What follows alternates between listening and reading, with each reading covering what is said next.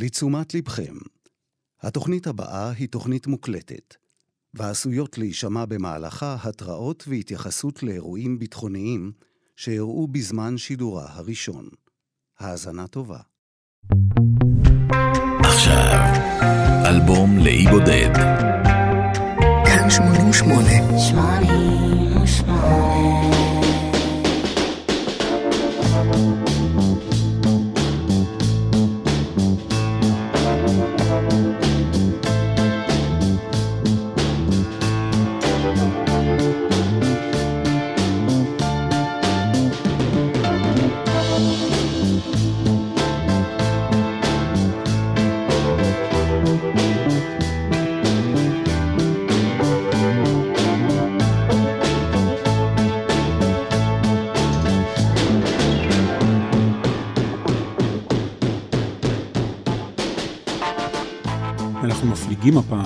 בודד עם האלבום האחרון של להקת נירוונה. האלבום האחרון שהם הקליטו כלהקה. קורט קוביין רצה לקרוא לאלבום הזה I hate myself and I want to die. אני שונא את עצמי ואני רוצה למות. ככה הוא היה עונה כשהיו שואלים אותו, מה שלומך?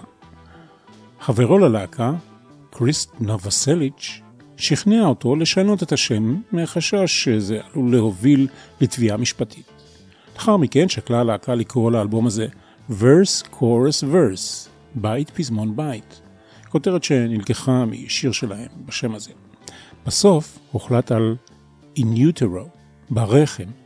השם הזה נלקח משיר שכתבה קרטני לאב, זוגתו של מנהיג הלהקה. In Utero הוא מונח לטיני שמשמעותו בתוך הרחם נהוג להשתמש בו כדי להתייחס לתקופה שבה מתפתח עובר בתוך הרחם של אישה בהיריון. על העטיפה הקדמית של האלבום יש תמונה של בובת אישה שקופה בגודל טבעי, המראה את איבריה הפנימיים ולגופה כנפיים של מלאך. העטיפה האחורית היא קולאז' שיצר קורט קוביין, שאותו הוא תיאר כסקס ואישה ורחם ונרתיקים ולידה ומוות. הקולאז' מורכב מדגמי עוברים, שריון של צו, חלקי גוף, סחלבים וחבצלות ועוד. היו רשתות שיווק אמריקאיות שסירבו למכור את האלבום הזה, בין השאר בגלל הגרפיקה שהופיעה על העטיפה. אבל אם נחזור לרגע לרעיון המקורי, I hate myself and I want to die, פסיכולוג אמריקני ידוע ומומחה להתאבדויות בשם תומאס ג'וינר, טען שעניין ההתאבדות עלה במוחו של קורט קוביין כשהוא עבד על האלבום הזה, וזה ניכר בטקסטים של חלק מהשירים. ב-8 באפריל 1994 התגלתה גופתו של קוביין בביתו על ידי חשמלאי שהגיע כדי להתקין מערכת אבטחה. הוא מצא מכתב התאבדות שהופנה לחבר דמיוני של קורט קוביין ששמו בודה.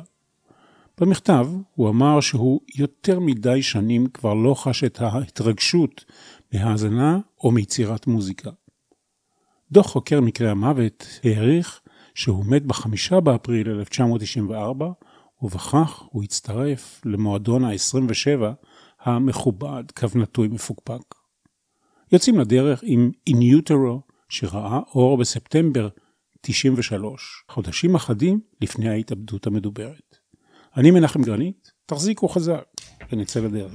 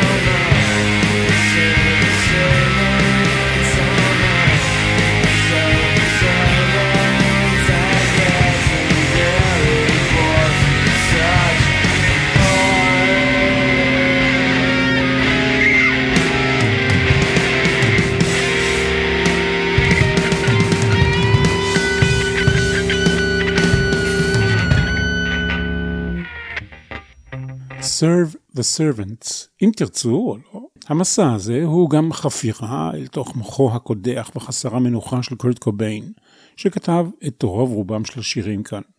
מבחינתו, In Utero נחשב כמאוד לא אישי, אבל במציאות זה קצת אחרת. חלק גדול מהאלבום מכיל נושאים אישיים. חברו ללהקה, דייב גרול, הגדיר זאת כך. זה כבר לא כל כך חרדת נעורים כמו האלבום הקודם, זו חרדתו של כוכב רוק. שהרי בעקבות האלבום שקדם לאלבום הזה, נירוונה הפכה מסתם עוד להקה ללהקת הרוק המדוברת ביותר בעולם.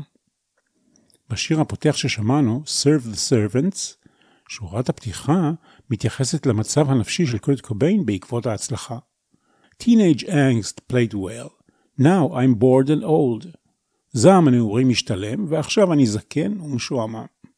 יש כאן גם התייחסות לגירושין של הוריו, והיחס שלו לאביו, ומה יותר אישי מזה? נירוונה הייתה שלישייה, אבל לצורך מסענו הנוכחי אנחנו חייבים לצרף נדבך רביעי. המפיק סטיב אלביני, איש עתיר מעשים שעבד על כמה אלפי אלבומים במהלך הקריירה שלו. הפיקסיס, הברידרס, פי.ג'יי הרווי, ג'ימי פייג' ורוברט פלנט ואחרים. אלביני ידוע גם בדעותיו הבוטות על תעשיית המוזיקה. לדעתו, התעשייה מנצלת את האומנים. הוא מסרב לקבל תמלוגים שוטפים מלהקות שמקליטות באולפן שלו. לטענתו, זה לא מוסרי, כי תפקידו של מפיק הוא להקליט את המוזיקה לפי רצונותיה של הלהקה, ולא לקבל כסף שמגיע להם מהיצירה שלהם.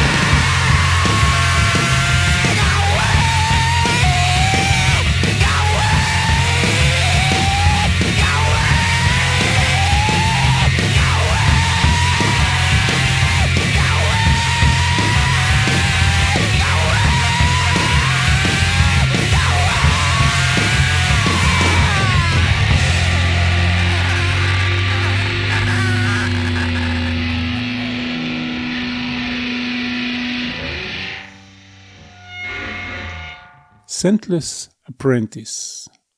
השיר, שזה אך שמענו, נכתב בהשראת ספר בשם Perfume של הסופר הגרמני פטריק זיסקינד, ספר שתורגם ל-49 שפות ונמכר ב-20 מיליון עותקים. בחזרה למפיק סטיב אלביני. בתחילה הוא זלזל בנירוונה, הוא קרא להם R.E.M. עם fuzzbox, וגם גרסה חסרת ייחוד של הסאונד של סיאטל. ולמרות זאת, הוא הסכים להפיק את האלבום הזה. לדבריו, כי הוא ריחם עליהם. אתם מבינים את זה? היום, במבט רטרוספקטיבי, זה נראה תמוה ביותר. קורט קוביין רצה את אלביני בגלל שהוא הפיק שניים מהאלבומים האהובים עליו, אלבומים של הפיקסיס והברידרס. אלביני זה לקח אותם לאולפן מרוחק במינסוטה במטרה להרחיק את נציגי חברת התקליטים שלהם, של נירוונה, כדי שלא יבואו בדרישות או בטענות במהלך ההקלטה. ההקלטה הסתיימה בשישה ימים. קוביין ציפה לחילוקי דעות עם אלביני שנחשב בתחום לטמבל סקסיסטי כדבריו, אבל סופו שהוא הגדיר את התהליך כההקלטה הקלה ביותר שעשינו אי פעם.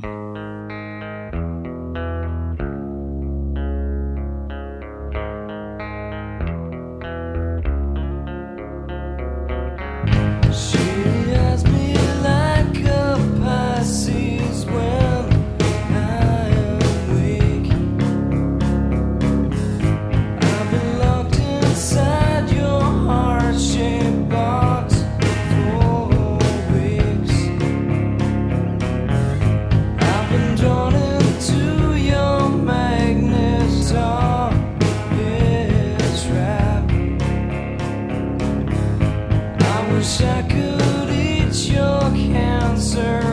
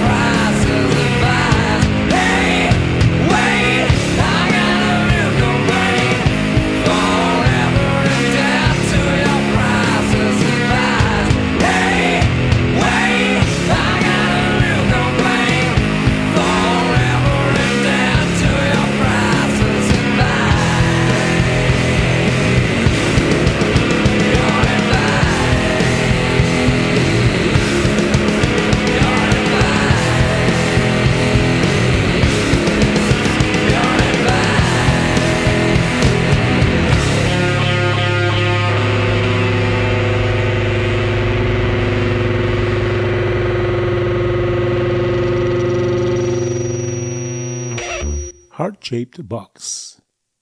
קורט קוביין טען שהשיר הזה נכתב בעקבות כתבה בטלוויזיה על ילדים חולי סרטן. הגרסה הרווחת היא שמדובר כאן על מערכת היחסים שלו עם אשתו, קרטני לאב. בשיר יש התייחסות למזל דגים ולמזל סרטן, שהם שתי המזלות של קוביין ושל לאב. קרטני לאב שלחה לקוביין, לאחר פגישתם השנייה, קופסה קטנה בצורת לב, ובה, בין השאר, ראש של בובה. לשניהם הייתה איזושהי אבססיה עם בובות. נירוונה פרצה כאמור לתודעה עם אלבומה השני, Nevermind, בשנת 1991. אגב, אפשר למצוא מסע עם האלבום הזה בסדרת התוכניות, אלבום לאי בודד. Nevermind יצא ב-1991. האלבום הזה זכה להצלחה מסחרית גדולה והפך לסמל המובהק של תנועת הגראנג' והרוק האלטרנטיבי. למרות ההצלחה, נירוונה הביעה חוסר שביעות רצון מהסאונד של האלבום הזה. מבחינתה, ההפקה שלו הייתה מלוטשת מדי. קורט קוביין אמר לרולינג סטון שהסאונד של האלבום הבא יהיה יותר גולמי, ואכן, זה מה שקרה. השיר הבא, Rape Me, אמור היה מבחינתו של קוביין להיות הצהרה חזקה נגד אלימות כלפי נשים. בחור אונס בחורה, הוא נאסר ונכלא, ושם בכלא הוא עצמו נאנס. צדק פואטי, כך הגדיר זאת המשורר. רשת המרכולים האמריקנית וולמארט מכרה אמנם סיגריות ורובים, אבל דגלה במדיניות של לא למכור חומרים פרובוקטיביים. הם גרמו למוזיקאים רבים לשנות שמות או תמונות של אלבומים שלהם כדי שהם יזכו להימכר שם. נירוונה נאלצה לשנות את השם של השיר Rape Me ל-Waif Me. לכאורה הם יכולים להתעקש ולא לשנות, אבל מסתבר שבחלקים רבים באמריקה, וולמארט הייתה המקום היחיד שבו בני נוער יכלו לרכוש את האלבומים של נירוונה. Rape Me.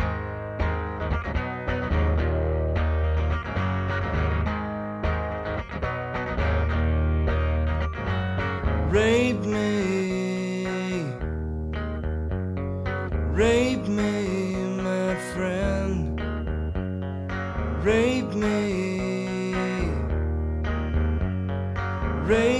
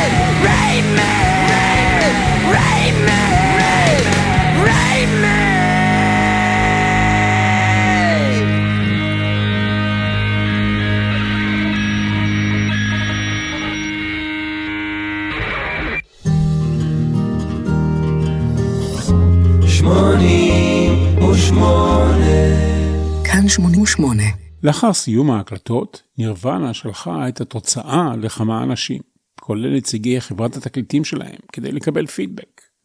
הפידבק לדברי קוביין היה כדלהלן. המבוגרים לא אוהבים את זה, הוא אמר, והוסיף שלדבריהם, השירים שהוא כתב לא עומדים ברמה. הסאונד לא ניתן להאזנה, ונראה שהרדיו לא ישדר את השירים האלה. קוביין הרגיש שרומזים לו, ברמז עבה מאוד, לבטל את הכל ולהקליט הכל מחדש.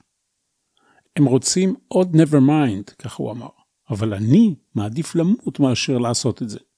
האלבום הזה, הוא אמר, הוא בדיוק בסגנון שהייתי קונה כמעריץ, שהייתי נהנה לרכוש ולהאזין לו. אלא שבזה לא נגמר הסיפור.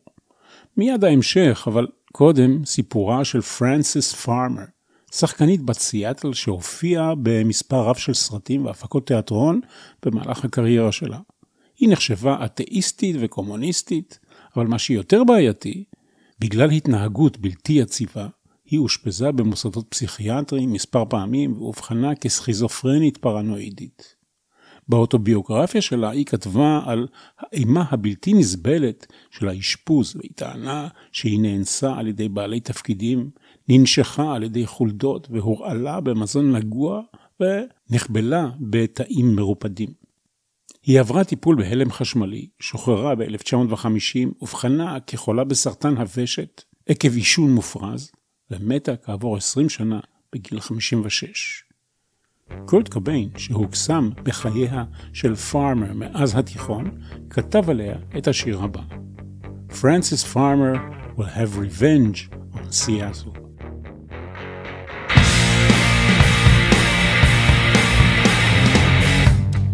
Yes, I'm relieving. Now that you're leaving, soon as you get paid. Yes, I'm relaxing.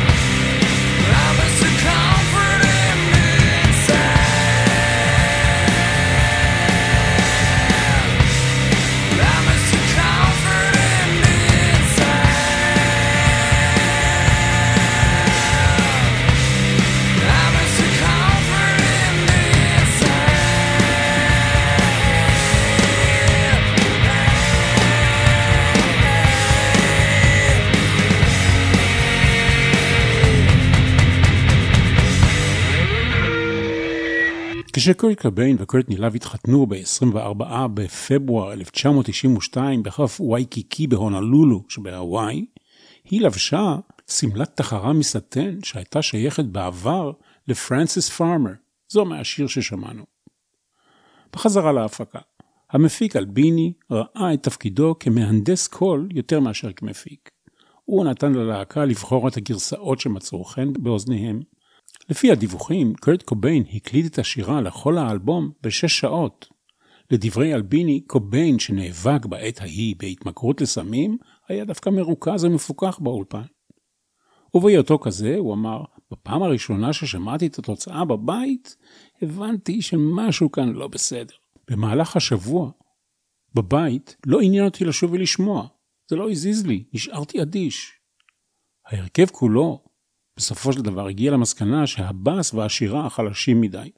הם ביקשו מהמפיק אלביני רימיקס חדש לאלבום. הוא סירב. עשינו תקליט, הוא אמר. כולם היו מרוצים ממנו. כמה שבועות לאחר מכן אני שומע פתאום שזה לא טוב וצריך לעשות הכל מההתחלה. ניוזוויק פרסם כתבה ברוח דומה, בטענה שהלהקה לא מרוצה וגם חברת התקליטים לא. הכתבה עוררה גלים. צריך לזכור ולהזכיר שאחרי Nevermind, האלבום הקודם, הציפיות היו מטורפות. החברי נירוונה הגיבו לדברי ניוזוויק וטענו שאין כל לחץ לשנות את האלבום. המסר הזה הודפס כמודעה גם על עמוד שלם בבילבורד, שבועון המוזיקה האמריקני. גם חברת התקליטים ובראשה דיוויד גפן הבהירו שהיא תוציא לאור כל מה שנירוונה תעשה. נמצאה פשרה בסופו של דבר בין התסכול של החברים ובין התוצאה הסופית, אבל על כך אחרי השיר הבא. דם.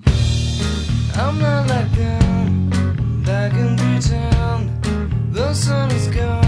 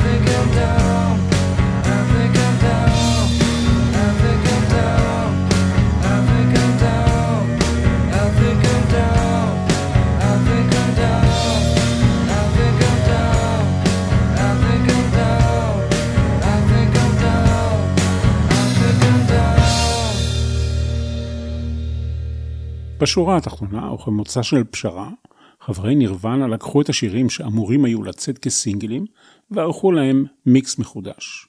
שיר אחד, I hate myself and I want to die, זה שרצו לקרוא לאלבום על שמו, הושמט מהאלבום. שאר השירים נותרו ללא שינוי מלבד remastering. remastering מדובר בתהליך משמעותי שכולל התאמת מרכיבים שונים בהקלטות המקוריות, מה שמביא בסופו של דבר גרסה נקייה ומלוטשת יותר של האלבום המקורי. המפיק אלביני מתח ביקורת על התמהיל הסופי שכלל את השינויים האמורים. לדבריו, האלבום שבחנויות לא נשמע כמו האלבום שייצרנו, כך הוא אמר. ועוד הוא הוסיף שכתוצאה מכך, In Utero הפך אותו למפיק לא פופולרי בקרב חברות התקליטים הגדולות, והוא נתקל בקושי למצוא עבודה בשנה שלאחר יציאתו. I'm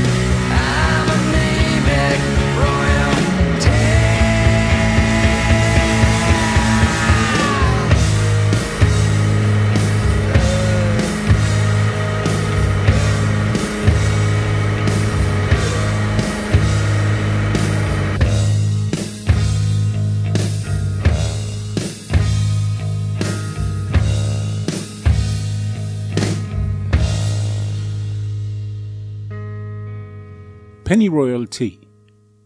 קורט קוביין סבל מכאבי בטן כרוניים כל חייו, בין השאר בגלל עקמת של עמוד השדרה. לשיפור המצב, הוא נהג לשתות חלב חם יחד עם סותרי חומצה. מ-1990 ואילך, הוא העדיף פתרון קיצוני, יוצא דופן וממכר מאוד, הרואין, שאם אתם לא יודעים, גורם לעצירות, וכדי לאזן את זה, הוא נטל סמים משלשלים. כל זה במציאות וגם בשיר ששמענו עכשיו, פני רויאל טי. מדובר בתה שעושים מצמח ממשפחת הנאנה. הצמח עצמו שימש תרופה עממית. טקסט רפואי מימי קדם, המיוחס לקליאופטרה, ממליץ על שימוש בפני רויאל עם יין כדי לגרום להפלות. זה צמח שעשוי להיות רעיל לכבד ואף לגרום למוות. השיר עצמו עוסק באדם שנמצא בדיכאון, והוא על סף המוות. אחת מאותות הנחמה בשיר הוא ליאונרד כהן שמוזכר כאן. Give me a Leonard Cohen afterworld. so I can sigh eternally. כשהייתי מדוכא וחולה, סיפר קורט קוביין, הייתי קורא דברים כמו מות מלון, מותו של מלון של סמיואל בקט, או מקשיב לליאונרד כהן. ליאונרד כהן הגיב על ההתייחסות הזאת של קורט קוביין. אני מצטער שלא יכולתי לדבר עם הצעיר הזה. פגשתי הרבה אנשים שהיו מכורים לסמים, שמצאו את הדרך החוצה. תמיד יש אלטרנטיבות. אילו הייתי פוגש אותו, הייתי אולי מצליח לעזור לו. או שלא.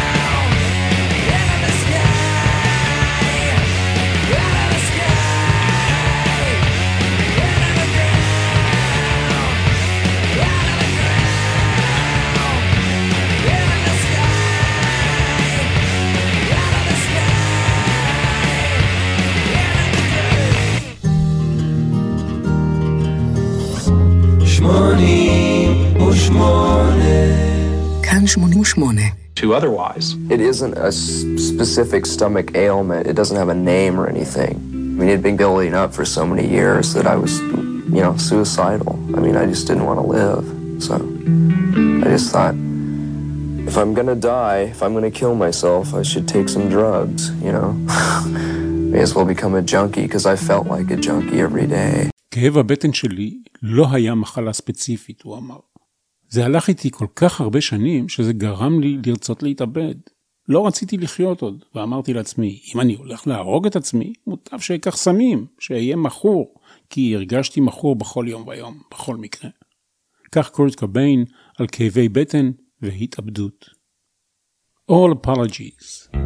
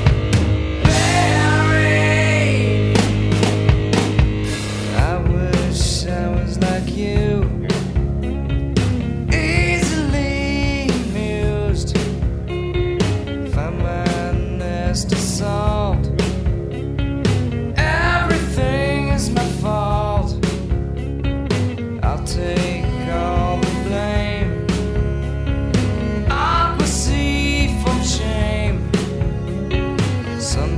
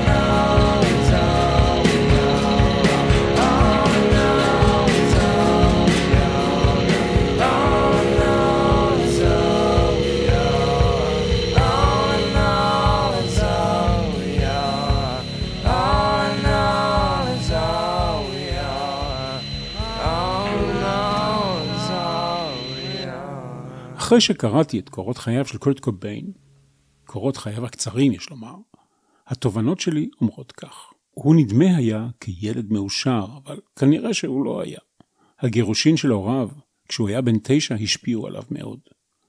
יחסיו עם אמו החורגת היו טובים בתחילה, אך הם הורעו בגלל העדפתה את אחיו למחצה שנולד לאחר נישואיו השניים של אביו. אבא היה מכונאי רכב ואמו מלצרית. כשעבר לגור עם אמו, היא הציבה לו אולטימטום אחרי שהוא החליט לפרוש מלימודים בתיכון. יש לך שבוע, היא אמרה לו, או שתמצא עבודה, או שתעזוב את הבית. אחרי שבוע הוא מצא את כל חפציו האישיים ארוזים בארגזי קרטון. גם האמא נישאה מחדש ובעלה השני היה אלים כלפיה. אלימות שאליו נחשף הבן קרט קוביין.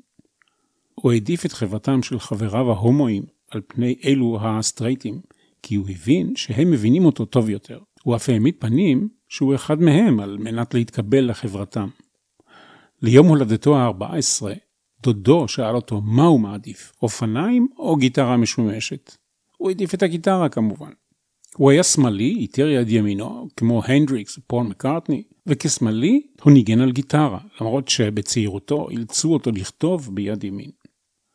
בעורקיו זרם דם הולנדי, אנגלי, צרפתי, גרמני, אירי וסקוטי. שם המשפחה קוביין מגיע מאבות אבותיו האיריים שהיו סנדלרים במקור. הביטלס היו השפעה מוקדמת ומתמשכת. דודתו מארי זוכרת אותו שר את היי hey ג'וד בגיל שנתיים. הוא הביע חיבה מיוחדת לג'ון לנון, שאותו הוא כינה האליל שלו. ביומנים שיצאו לאחר מותו, הוא אמר שהוא כתב את השיר About a Girl, מתוך האלבום הבכורה של נירוונה, לאחר שהקשיב במשך שלוש שעות לאלבום Meet the Beatles. את השיר הנפלא, All Apologies, ששמענו, הוא כתב תוך כדי האזנה רצופה במשך שעות לשיר Norwegian Wood. ונחתום בשני ציטוטים של שניים משלושת חברי הלהקה המיתולוגית. קריס נובוסליץ', גיטרה בס. I wish Kurt would have lived and then was like a monk somewhere, you know? Like he would have been a great monk and he would could have been a great painter, he could have been a great sculptor. He was such a talented artist and he could have done whatever he wanted to do. Mm-hmm. He didn't have to do what he did. הלוואי וקורט קוביין היה חי. חי כנזיר באיזשהו מקום. הוא יכול היה להיות נזיר מעולה. הוא יכול היה להיות צייר מעולה, פסל מעולה. הוא היה אומן מוכשר כל כך. הוא יכול היה להיות מה שהוא רוצה, ככל העולה על רוחו. והוא לא היה צריך לעשות את מה שהוא עשה, כלומר, להתאבד. דייב גרול, תופים. I have dreams about Kurt, and it's, I'm so happy to see him when in a dream, like, oh my God, it's so good to see you. And then, then we're always like, well, okay, let's go play. We're always going to go play music. Like, so there's just some kind of connection there. אני חולם על קורט. אני כל כך נהנה לראות אותו בחלום. בחלומנו הוא אומר לי, בוא נלך לנגן, ואנחנו מנגנים יחד. כך שהקשר בעצם נשמר. את התוכנית הזו יחתום קטע בשם Gallons of Rubbing Alcohol Flow Through the Strip. זוהי סקיצה שהוקלטה במהלך ג'אם סשן בינואר 1993 במהלך סיבוב ההופעות של נירוונה בברזיל. מדובר ברצועה נסתרת המופיעה בגרסה האמריקאית של ה-CD. השיר מופיע 20 דקות אחרי All Apologies. זה שיר לא גמור, והוא כולל מילים מאולתרות של קורט קוביין העוסקות בעיקר בהתמכרות שלו להרואין. אני מנחם גרנית, כל טוב.